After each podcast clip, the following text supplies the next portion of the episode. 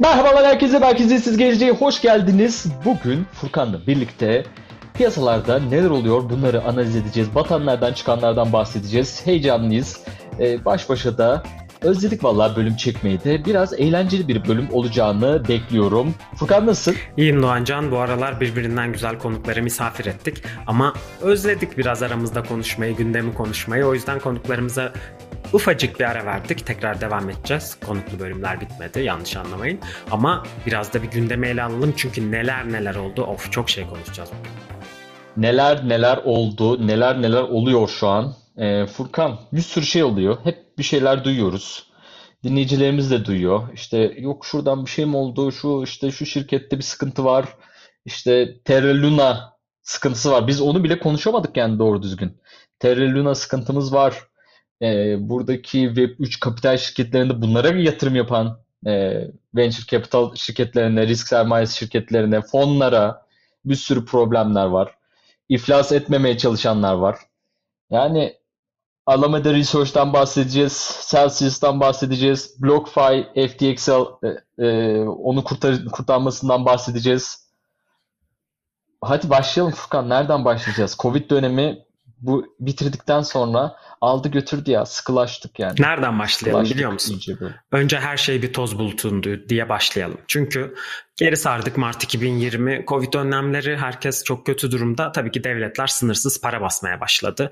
Bastıkça bastılar, bastıkça bastılar ve insanlara bunu yardım olarak, rahatlama yardımı olarak gönderdiler. Şimdi temel ekonomi bilen insanlar biliyordur ki çok para basmanın sonuçları var. Bu enflasyona sebep olur. Ama bu sefer dediler ki hani durumlar biraz farklı pandemi var belki öyle olmaz. Ki ilk başta basılan paralarda da öyle olmadı. Çünkü işte tüketim e, aynı şekilde aynı oranda artmadı. İnsanlar biraz daha güvence olsun diye paraları tuttu. Ama ekonomi açıldığında insanlar tüketmeye başladığında o fazla fazla trilyonlarca dolar basılan para bir anda piyasaya girdi ve enflasyonu uçurdu götürdü. Şimdi enflasyon artınca normalde biz Bitcoin için enflasyon için bir hedge diyoruz. Yani aslında enflasyonun Bitcoin'i korkutmaması gerekiyor. Ama enflasyon sadece arttığıyla kalmıyor ne oldu? Amerikan Merkez Bankası ve Avrupa Merkez Bankası sert önlemler almaya başladılar. Özellikle Amerikan Merkez Bankası'nın hızlı faiz arttırışları bizi sarstı, bitirdi açıkçası. Çünkü hala ne olursa olsun Bitcoin, Ethereum gibi kripto paralar bir teknoloji hissesi gibi görülüyor piyasada ve Nasdaq çöktükçe Amerikan teknoloji borsası kriptolar da beraberinde çöküşe gitti. Bunlar çöktükçe ne oldu? Artık boğa marketi bitmiş oldu ve ayı marketinin kapılarını aralamış olduk ve bunun ilk kurbanı da Terra Luna oldu. Ee, özellikle boğa marketi için tasarlanmış token economics modeli e, ayı marketine dayanamadı ve sistematik bir şekilde kendi stabil parasıyla bir yandan da e, kendi coin'ini beraberce çökertti. Olay böyle başladı diyebiliriz.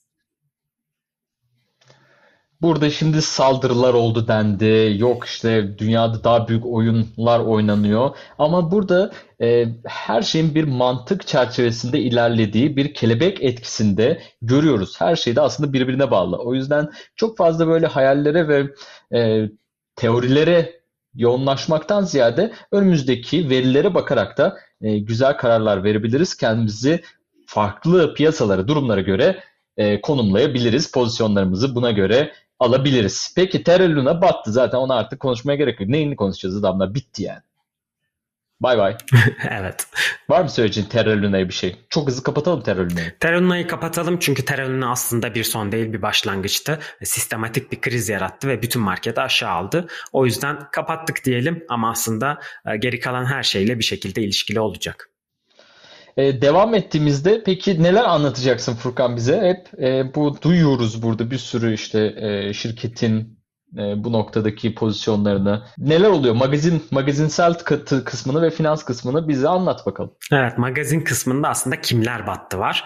Çünkü normalde e, hep şu söylenti vardır. Ne olursa olsun balinalar kazanıyor ve son tüketici kaybediyor. Biz küçük yatırımcı kendi küçük paramızla oynarken e, balinalara yem oluyoruz diye. Bu sefer yem olan balinaların kendisi oldu. Özellikle bilinen en büyük balinalardan 3AC, Three Arrow Capital şirketi çok çok büyük kaldıraçlı işlemler yapıyordu. Bir sürü yerden e, borç alıyordu. İnanılmaz milyar dolarlar yönetiyordu. Yaklaşık 2.6 milyar dolar e, yönetimi altında vardı zirve noktasındayken ve bunlar özellikle Terra Luna'da çok büyük para kaybettiler. Şimdi bir anda eriyen milyonlarca hatta yüz milyonlarca doları yerine koymak kolay olmuyor. Ee, bunu yerine koymaya çalışırken de daha çok risk aldılar daha çok borçlandılar ve piyasa çökmeye devam ettikçe bir türlü maçı çeviremediler. En sonunda iflas istemek zorunda kaldılar. Ama bu Triacy Capital e, hatta CEO'su Zusu Twitter'da çok renkli bir figür. E, son dönemlerde Avalanche'e verdiği destekle de biliniyordu. Hani Ethereum artık yavaş ben Avalanche'e geçiyorum onu destekleyeceğim demişti ne oldu? Çok fazla risk almış ve 2008 mortgage krizinde bankaların aldığı aşırı risk gibi bu sefer de kripto yatırım fonları aşırı riskleriyle sistematik bir çöküşe sebep oldular. Burada Tracy Capital'a borç veren diğer firmalar da battı. Mesela Voyager, Kanada bazlı bu firma ne yaptı? Tracy Capital'a yüksek miktarda e, borç vermişti. Yaklaşık 650 milyon dolarlık bir kredi açtığı söyleniyor. E tabii ki bu parayı geri alamayınca Voyager da battı. Başka istiyor musun? Daha bat, batan firma sayayım mı sana? Hepsi, hepsi birbirine bağlı olarak batıyorlar. Biri batınca diğeri de batıyor. E, bu şey de konuşalım yani Terra Luna kısmında e, her şey ona bağlı diye girdiğimizde şimdi stabil coin nasıl batıyor arkadaşım? Bu 1 dolar 1 dolar değil mi? Yani e, diğer riskler de mi var diye bana daha dün soru geldi. E, USDT mesela nasıl diye. Riskli yani her kripto para olduğu gibi o da riskli ve onun da bir sürü davası var. Yani burada e, onları da konuştuğumuz programlar oldu tabii ama yani hepsi riskli. Şimdi bu niye Luna niye daha kötüydü? Burada algoritmik e, stabil para olduğu için yani işte içinde AVAX vardı, e, bir sürü farklı şeyler de tutuyordu. E, AVAX da o yüzden belki biraz düşüşe de etkilenmiş olabilir. E, ve hani o yüzden bir batış durumu oldu. E, sonrasında hadi buyurun Evet. Algoritmayı gördük. Temel farkı şöyle ayırabiliriz. USDT, USDC dediğimiz tamamen rezerv para tutarak e, değerini 1 dolara 1 dolar tutmaya çalışan e, stabil kripto paralar. Burada Terra Luna senin de dediğin gibi USDT'yi algoritmik stabil e, kripto para olarak çıkarmıştı ve bunu destekleyen bir hazinesi vardı. Buna göre kendi coin'i aslında değerini destekliyordu. Yani biz Terra Luna coin'i çok değerli bir coin ve bu USDT'nin garantörü diyordu. Onu da destekleyen bir sürü coin'den oluşan bir hazinesi vardı. Ellerinde Bitcoin, Ethereum, Avax senin dediğin gibi pek çok hazine vardı ve bu düşüşü engellemek için bunları piyasaya sattılar.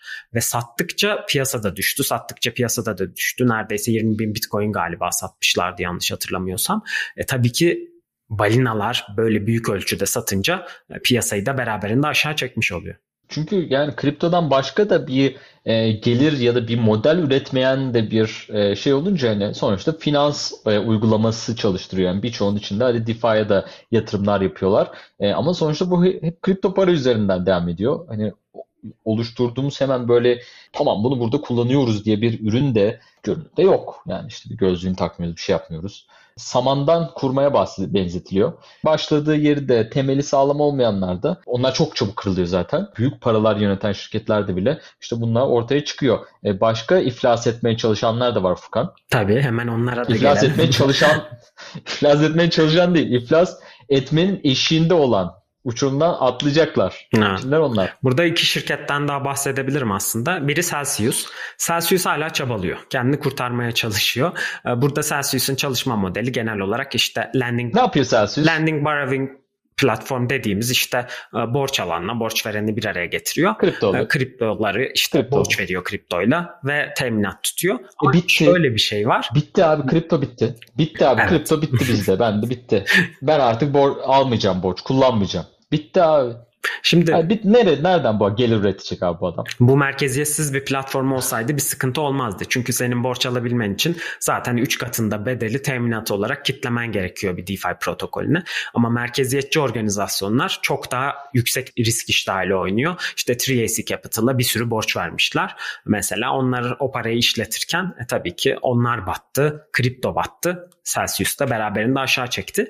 Ama şöyle bir şey var. Celsius son dönemlerde bir iki borcunu kapatmayı başardı. Mesela MakerDAO'daki borcunu kapattı. İşte birkaç protokolde likidite olma riskini önledi. Oradaki borçlarını azalttı. Şu an 2000 dolara kadar düşmesi lazım Bitcoin'in ki orada e, kurtarsınlar. Burada biraz piyasanın parayla destek çıkmasına faydası var. Özellikle FTX'in e, SBF dediğimiz kurucusu Sam e, pek çok e, kaynağı devreye soktu ve bu firmaları kurtarmaya başladı. Celsius da bunlardan biriydi. Hatta Celsius'u alacağı söylentileri ortaya çıktı ama sanırım bilançosunu gördükten sonra almaktan vazgeçmiş. Sadece yüksek miktarlarda borç vererek kendini kurtarması için biraz omuz atmış diyebiliriz. Güzel. Şimdi bu konuda bizi çok güzel bir noktaya getiriyor aslında. Bu bahsettiğimiz şirketlerin hepsi aslında e, merkezi merkezi yapılar. E, kendi içerisinde merkezi yapılar e, gündemde. Merkezi borsalar. O yüzden işte risk iştahları yüksek. Ben daha kısa vadede işte bunu 15 yılda yapacağım ama 2,5 yılda ben bu işi çözerim zihniyette var. Burada merkeziyetsiz yapılar diyoruz biz hep. Merkeziyetsiz gelecek diyoruz. Merkeziyetsiz e, borsalarda merkeziyetsiz olan e, organizasyonlarda durum nasıl şu an? Onlardan iflasın eşiğinde olan biri var mı? Aslında merkeziyetsiz organizasyonlar, protokoller rüştünü ispatladı burada. Terra Luna dışında merkeziyetsiz olan hiçbir protokol e, çökecek noktaya gelmedi. Çünkü sistemleri zaten e, protokol olarak Ethereum ağına yüklenmiş durumda ve orada otomatik olarak çalışıyor. İçerisindeki paranın dönüşü de tamamen bu protokole göre alanla vereni buluşturuyor. Tabii ki buradaki yatırımcılardan, bireysel yatırımcılardan zarar eden vardır işte. Çok yüksek faizle kredi almıştır, geri ödeyememiştir vesaire. Ama protokollerin kendisine hiçbir şey olmadı. Hala Ethereum'da çatır çatır çalışıyorlar ve bence merkeziyetsiz dünya için çok çok büyük bir ispat oldu bu anlattığımız hikayeler merkeziyetsiz olması da mesela o yapılardan da çok hızlı bahsedelim. Mesela lending dedin değil mi? Borç alma, borç verme. Basit bir işlem bu. Şimdi bunu merkeziyetsiz bir platformda yaptığımız zaman şöyle iki tane şey devreye giriyor. Ben merkeziyetsiz o platforma, adı önemli değil. Merkeziyetsiz platformda Furkan'ın parası var. Zengin biliyorsunuz. Kripto zenginimiz Furkan. Eski Onda bendi. Var. Eski bendi. o, o, o krediyi sağlıyor oraya. Diyor ki bende para var. Ben de çak. Sıkıntı yok. Ben vereyim. Daha fazla Ethereum olsun. Daha fazla bundan olsun. Bana da diyorum ki ben de onu alayım. Sonra bir tane şurada projem var. Onlar işte çocuklara ödeyeceğiz. Şunu yapacağız. Bunu yapacağız. Ben de lazım o bana. Bir kredi çekmem lazım. Diyorum ki çekeyim. Şimdi burada bu karar yazdığın algoritmaya bağlı oluyor ve makinenin e, makineler birbiriyle e, işlem yapıyor burada. Peer to peer. Bireyden bireye. Yani bir hesaptan bir hesaba e, geçiyor. Bu merkeziyetsiz olmasını e, bunun sağlıyor. Yani ben o borcu eğer ödeyemeyecek durumdaysam bir buradaki hesaba göre, buradaki e, smart kontrata göre, akıllı kontrata göre ben öyle bir borç alamıyorum. Dolayısıyla burada da bunların batma ihtimalleri yok. Ama banka sana verir. Eder ya herhalde diye veriyor. Ödemediğin zaman ama e, yapacak bir şey yok e, gidebiliyorlar. O yüzden işte batık krediler var duyuyoruz. Mesela merkeziyetsiz borsalarda batık kredi diye bir kavram var mı Furkan? Şu ana kadar hiç duymadım. Yani tabii ki ödeyemeyen var borcunu ama zaten teminat kitledikleri için hesabı o teminattan borç verenin borcu ödendiği için hani borç veren her türlü parasını geri alabildi şu ana kadar. Borç alanlar her zaman o şansta olmadı ama o da kendi aldıkları bir risk zaten. O zaman bu kısmı böyle geçelim. E, merkeziyetsiz gelecek diyoruz. Şunu da anlatayım. Anlat. Yani şimdi bu kadar hani manşetleri süslemiş firmadan bahsetmişken bir tanesi daha var. Ondan bahsetmeden geçmek istemiyorum. O da BlockFi. Çünkü BlockFi'nin da hikayesi bayağı ilginç. Onlar da bir aslında Bitcoin'inizi bize verin yılda %4 size faiz verelim şeklinde çalışan bir firmaydı. Bunlar alıyorlardı bu paraları. Daha sonra 3AC Capital gibi e, daha fazla %4'ten daha fazla getiri vadeden kişilere borç veriyorlardı. Böyle köprü kuruyorlardı. O 3AC Capital kendi borcunu BlockFi'ye ödeyince BlockFi de %4'ü müşterilerine ödüyordu. Şimdi bu tür yatırım fonları batınca BlockFi de patladı tabii ki. Hani risksiz Bitcoin yatırımı yıllık sadece %3-4 faiz vaatleri bile aslında kendi cüzdanınızda tutmadığınız Bitcoin'in ne kadar riskli olabildiğini gösteriyor. Yani emanet ettiğiniz çok küçük yüzdeler bile vaat etse firmalar e, bu şekilde batabiliyorlar. BlockFi'da da şöyle bir şey oldu. E, aslında BlockFi çok değerli bir firmaydı. 3 milyar dolar civarında bir değerlemeye ulaşmıştı geçtiğimiz yıllarda. FTX bu firmayı 25 milyon dolara satın aldı. Ee, hani değer düşüşünü görebiliyor musunuz? Gerçekten içler acısı. Evet. 3 milyardan 25 milyon dolara ve bunun yanında 250 milyon dolarda e, likidite sağladı ki firma batmasın, işlerini çevirebilsin. E, gerçekten FTX yani burada kurtarıcı rolü üstlendi. Hatırlarsın 2008 krizinde e, vergi ödeyenlerin paralarını alıp devlet bankaları kurtarmak için kullanmıştı. Aşırı risk alan bankaları. Şimdi artık kriptonun yine güzelliği vergi yükümlülerinin paralarını vermedik FTX kendi bilançosundan arttırdığı parayı kripto endüstrisini kurtarmak için kullanıyor. Ee, burada çok daha özel sektörün kendisini kendi çıkarı için kurtarması e, devletin vergi verenlerin parasıyla bankaları, firmaları kurtarmasından çok daha güzel bir e, gelecek vaat ediyor. Yine kripto burada gözümüze girdi. FTX burada bir kurtarıcı rolü e, üstlendi dedin ama burada krizde de bu fırsatı kollayıp şirketleri çok çok ucuz fiyata, inanılmaz indirimli fiyatlara, e, yok pahası denebilecek fiyatlara alıp e, bunları bir varlık olarak e, daha sonrasında değerlendirip onları büyütebilecek de bir e, strateji var. E, yani şirketler de bunu da uyguluyorlar. Büyük olanlar, elinde parası olanlar böyle e, algoritmaya girmeyenler, daha böyle riski biraz daha e, minimize edebilenler burada çok iştahlı olarak da e, hem likitte sağlayabiliyorlar, kurtarabiliyorlar hem de e, burada varlık e, elde ediyorlar. Bu da önemli bir haber. E, şimdi FTX böyle kahraman demişken e, Binance de güzel şeyler yapıyor. Furkan onu da ufak bir değinelim mi? Burada o da e, farklı fonlara e, yani en güçlü kalanlardan biri olarak kaldı şu ayı sezonunda. En güçlü olan yani e, şirketlerden biri olarak kaldı. Onun CEO'su da Changpeng Zhao. O da baya böyle e, güzel şeyler yapıyor. Mesela Coinbase %20, %25 işten çıkartma yaparken herkes büyük işten çıkartmalar yaparken dedi ki biz işten çıkartma yapmıyoruz. Çünkü biz kendimiz bu zamanlar için zaten e, hazırladık. Biz daha fazla işe alım yapıyoruz. Buyurun buraya başvurun. O da e, yetenek yani oradaki çıkan yeteneği alarak o da öyle bir e, varlık elde etti. Değerine değer katmaya devam ediyor. Onlara da bir verelim ufak aferin. Yıldız.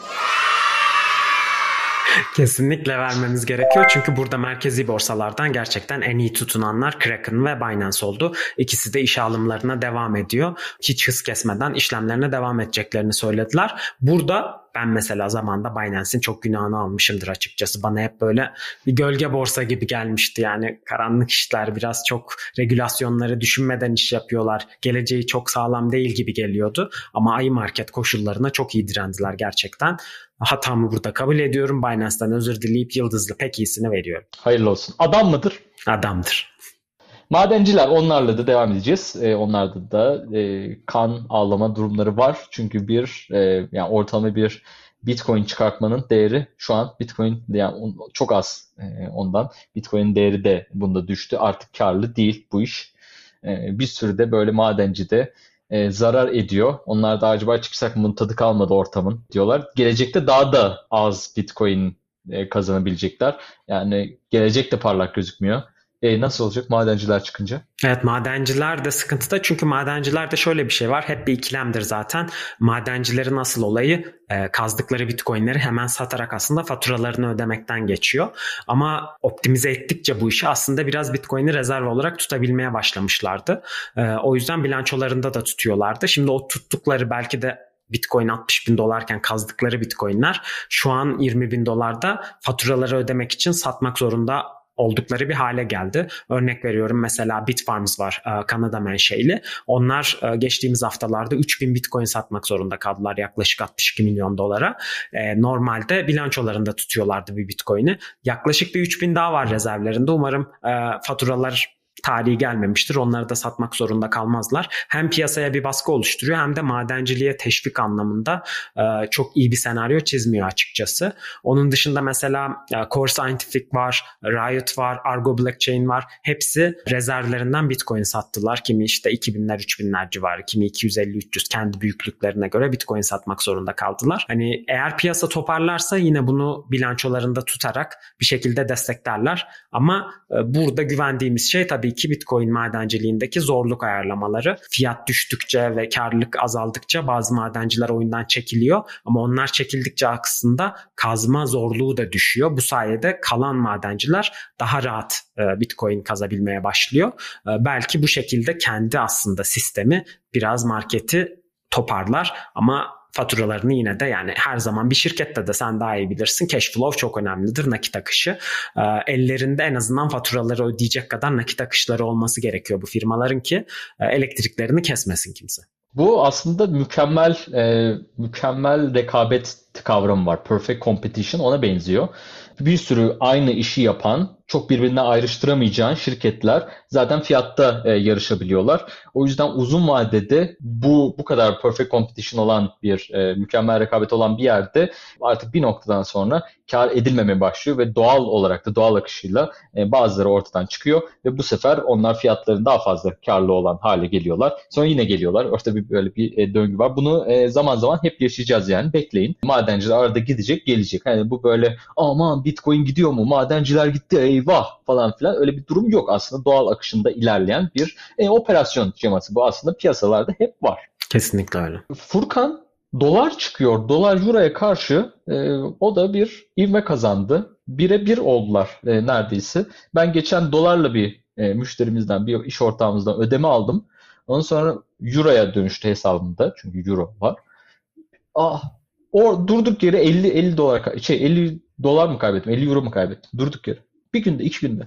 Ne oluyor? Burada biraz Avrupa Merkez Bankası ağır kaldı. Hani enflasyon sadece Amerika'da yok, Avrupa'da da var. Ama Fed şahin duruşunu sergiledi ve hızlı önlemler alıp hızlıca faiz arttırmaya başladı. Tabii ki bir faiz artışı riskli varlıkları hani daha fazla sıkıntıya soktuğu gibi aslında dolarizasyonu arttırıyor ve doların gücünü yani dolar indeksi temel olarak tüm para birimlerine karşı değer kazanmaya başlıyor. Eğer burada Avrupa Merkez Bankası da yaklaşık bir politika izleseydi, faizlerini ufak ufak arttırsaydı belki euroyu dolara karşı koruyabilirdi. Ama tam tersi oldu. Hala sabit tutuyor Avrupa Merkez Bankası faizleri. Arttıracağında da 0.25 puanlık artışlardan bahsediyor. Yani onları da anlıyorum yani biraz faiz arttırsalar Yunanistan'ı batırabilirler. Çünkü çok fazla orada e, borçlu var, ülke var e, Avrupa Merkez Bankası'na. E şimdi o yüzden onu da dengelemek zorundalar. Ama böyle yapınca da bedelleri oluyor. Dolar çok hızlı değer kazandı Euro'ya karşı. Evet böyle bir döngüde çok hızlı bir değer kazanma durumu var. E, yani Brexit'in de etkilerini belki e, biraz görüyoruz. E, çünkü yani Avrupa'dan çekildi. Orada da yani çok büyük bir gelir kaynağı aslında biraz kesildi gibi bir durum oldu. Bu da Euro'yu dolar karşısında kötü etkileyebilecek noktalardan bir tanesi olarak da bir yorum yapalım. Peki Meta konuşalım bir de. Metaverse'ü bizim başımıza sardılar. Meta dediler. Biz artık Facebook değiliz, Meta'yız. Çünkü dünyada artık herkes Metaverse'de yaşayacak dediler. Benim de gözlüklerim var bu arada. Onları da kesin satın alın bak çocuklar dediler. Mark Zuckerberg. Ondan sonra bu açıklamayı yaptı. Dedi ki bu konuda da Metaverse, Meta'da çalışacak. Metaverse için çalışacak. 10 bin kişiyi işe alacağım dedi. Ee, İrlanda'da bayramlar. işte herkes sokaklarda. işte çocuk, çoluk, çocuk. o Meta, Meta falan filan. Herkes Metaverse tokenları, Metaverse coinleri arkadaşlar. Meta, e, Metaverse hala e, aynı vizyonu devam ettiriyorlar. E, ama işe alımları durdurdu. Birçok şirket tabii işe alımları durdurdu. Meta da bunlardan bir tanesi. Ama şöyle bir şey var. Facebook Meta olmadan önce bir Libra, bir e, token çıkartıyordu. Libra. E, sonrasında Novi diye bir cüzdan e, çıkartıyordu. Yine kripto para da çıkartacaktı. Libra'yı önce durdurdu. Dedi ki yok biz onu sonra Novi çıkartacağız. Öyle bir şeyler yapacağız dediler. Ondan sonra şimdi de çok yeni haber yine e, bir iki gün önce de açıklama yaptılar. Novi artık uygulamada olmayacak. 1 Eylül itibariyle e, çıkacak. Biz size e, buradaki cüzdanınızdaki e, paraları, e, cüzdanınızdaki kriptoları almanız için de her türlü kolaylığı e, yapacağız. E, Eylül'e kadar pılınızı pırtınızı toplayın dediler. Meta'ya, metasız. Yani Furkan nasıl yapamazlar? Bunu bana anlatır mısın? Bir, token çıkartamıyorlar. İki, cüzdan yaptılar, cüzdan olmuyor dünyanın en büyük bu yani 5 teknoloji şirketinden bir tanesisin. Diyorsun ki Metaverse'e ben bu kadar yatırım yapıyorum, bu kadar yapacağım ve yani herkese işe alma kabiliyetin var. Nasıl yapamazsın? Ya aslında pek çok sebep var bunun arkasında ama coin bazında özellikle aslında bu kadar büyük olmaları yapamamalarına sebep oldu. Yani çok küçük bir oyuncu olsan token'ını çıkartıyorsun coin'ini laptop'ından 5 dakikada. E, işte alanlar oluyor, satanlar oluyor. Bir süre sonra genişliyor belli bir hacme geliyor ve ondan sonra regülatörlerin belki önünü kesmesi zorlaşıyor. Çoğu bu tür projelerin işte anlaşmaya gidiyor belli bir ceza ödüyorlar eğer security formatında satmışlarsa tokenlarını vesaire. Ama bu kadar büyük bir oluşum olunca daha proje fikir aşamasındayken bütün regülatörler Meta'nın üstüne gelmeye başladı. Onlar önce Libra'daki bu pek çok şirketin konsensusuyla kurulmaya çalışılıyordu. Önce konsensustan şirketler çıktı regülatörlerden korkup. Sonra ismini değiştirdiler diye EVM yaptılar. Belki oradan kurtarabiliriz. İşte yeni formata soktular. Sadece hani dünyadaki tüm paralara dayalı olacaktı. Bir sepete dayalı olacaktı. Sonra e bari dolara çevirelim dediler. O da kurtarmadı. E dediğin gibi Novi'yi çıkarttılar. Onda da bu kadar büyük bir şirket olunca küçükten başlayıp büyümeyi bekleyemiyor. E, doğrudan büyük olması gerekiyor ama çok fazla cüzdan sağlayıcı var, çok fazla oyuncu var ve zaten Facebook'a da önceki geçmişinden dolayı Cambridge Analytica skandalları vesaire güven çok sarsılmış bir durumda. Kriptosunu kime emanet edecek? O yüzden biraz algıdan, biraz regülatörlerden yıkıldılar. Bir türlü istedikleri şeyleri yapamadılar. Şu an tokensız, kriptosuz metaverse kısmına çalışıyorlar. Ama bazı söylentiler de var mesela işte Sandbox veya Decentraland'den birini almayı düşünüyormuş. Meta hatta almış olabilir falan diye. Oradan yatırımları tamamen kesilmez herhalde. Çünkü Oculus var ve orada sanal bir gerçekliği, dünyayı yaratmaya çalışıyorlar. Gelişmeleri takip edeceğiz ve burada da sıklıkla paylaşacağız. Ama biraz hızları kesilmiş durumda şu an onu söyleyebiliriz. Evet Oculus dedin. Onun da yenisi çıkıyor. E, Meta Quest'in mi? Oculus'un yenisi çıkıyor. Biz de bir tane burada alalım Furkan bu arada. DeFi Friday'de alalım. E, böyle kullanan falan varsa da böyle ne oyun oynanır ne yapılır falan bize de böyle bir tane program öyle yapalım. Söyleyin. E, yapalım mı böyle program? Yorumlarda yazın öyle yapalım dersiniz. Almak için bahaneye ihtiyacımız var. Bize o bahaneyi verirseniz düşünürüz. Aynen aynen. o bahaneyi verirseniz alalım. Evet, merkezisi gelecek e, reklam almaya başlıyor bu arada. Onu da duyuralım. Çeşitli ortaklıklara da hazırız. Girişimci Yatırımcı podcast'imizi çıkarttık. Onu da takip edin. Ben Doğan Caner Taş varız. Mehmet Emin Zümrüt CFA ile birlikte podcast yapıyoruz. Güzel gidiyor da. Onu da takip edebilirsiniz. E, bizi de izleyin, takip edin. Twitter'da da bizimle iletişimde olun. Oradan da yorumlaşırız. Yani bu ekosistemde biz de e, buradayız yani konuşuruz. Birçok etkinliğe katılacağız. Etkinliklere çağırmak isterseniz de geliriz. Çok sevdik etkinlikleri. İzlenme de etkinliklerde bak çok. Vlog izlenmeleri de güzel. Bunları yapalım diyorlar yani. Biz gezelim. Furkan'ın bir Paris etkinliği var. Ona beni götürecek. Böyle deyince de şey oldu. Paris etkinliği. Paris'te sen Furkan'la gidiyoruz. Aynen. ben organize ediyormuşum evet. gibi oldu. Bir de Furkan organize ediyor. Furkan'ı yıkayayım dedim bir tane yurt dışında. Neyse. Bakarız. Evet Furkan var mı söylemek istediğin? Nasıl bölümdü? Bayağı bir şey konuştuk. Evet yani çok fazla insanların gözünü korkutmuş olabiliriz biraz. Şunlar battı, onlar gitti. Ama şöyle bir şey var yani olumlu bir notayla kapatalım bölümü. Gerçekten kripto rüştünü ispatladı yani. Bu kadar çöküşe, bu kadar makro faktöre rağmen hala direniyor, hala ayakta, hala binlerce e, işlem yapılıyor DeFi protokollerinde, ağların üstünde, Layer 2'larda gerçekten kullanmaya, öğrenmeye devam ettiğiniz sürece bu tür çakılışlar, çöküşler fırsattır. Hani biz hiçbir zaman yatırım tavsiyesi vermiyoruz. Şuradan alın, şuradan satın. Ama inandığınız projeleri takip etmeye, ondan bir şeyler öğrenmeye ve gerçekten araştırmanızı yaptıysanız, içinize siniyorsa yatırım yapmaya tabii ki e, hazır olun ki bu ekosistemden siz de faydalanın diyorum. Söyleyeceklerim bu kadar bu haftalık Doğancan. Gelecek merkeziyetsiz. Doğrudur. Bu hafta ne okuyoruz isimli bir format. Şu an başlattık. Atomik alışkanlıklar. Çok tavsiye ederiz. Müthiş. James Clear'ın e, küçük değişiklikler hayatınızda yaparak nasıl büyük sonuçlar elde edebilirsiniz. Böyle alışkanlıkları üst üste koyarak birbirine bağlayarak bir alışkanlık kazanmayı söylüyor. Tavsiye ederim. E, okuyabilirsiniz. Sen ne okuyorsun Furkan? Ben de tavsiye ederim Atomik Habits'i. Kesinlikle aşırı iyi bir kitap. Ben çok fazla alışkanlık geliştirdim oradaki yöntemler sayesinde. Ben şu anda biraz daha felsefe tarafına kaydım. Yaşamın bilgeliği üzerine aforizmaları okuyorum Schopenhauer'dan. Ee, bakalım çok derin daldım. Umarım çıkabilirim çukurlarda. Ee, güzel kitap ama çok tavsiye iyi. ederim. Çok iyi. Felsefede okumak lazım. Sorgulayalım ki kendimizi içsel dünyamızda da daha çok bulalım. Peki. Bizi izlediğiniz için çok teşekkür ederiz. Kanala abone olmayı ve bildirimlerinizi açmayı unutmayın. Hatta sizden ufak bir rica Apple Podcast'te bize güzel bir yorumda bırakırsanız fena olmaz. Şimdiden teşekkürler. Haftaya tekrar görüşmek üzere. Hoşçakalın. Hoşçakalın.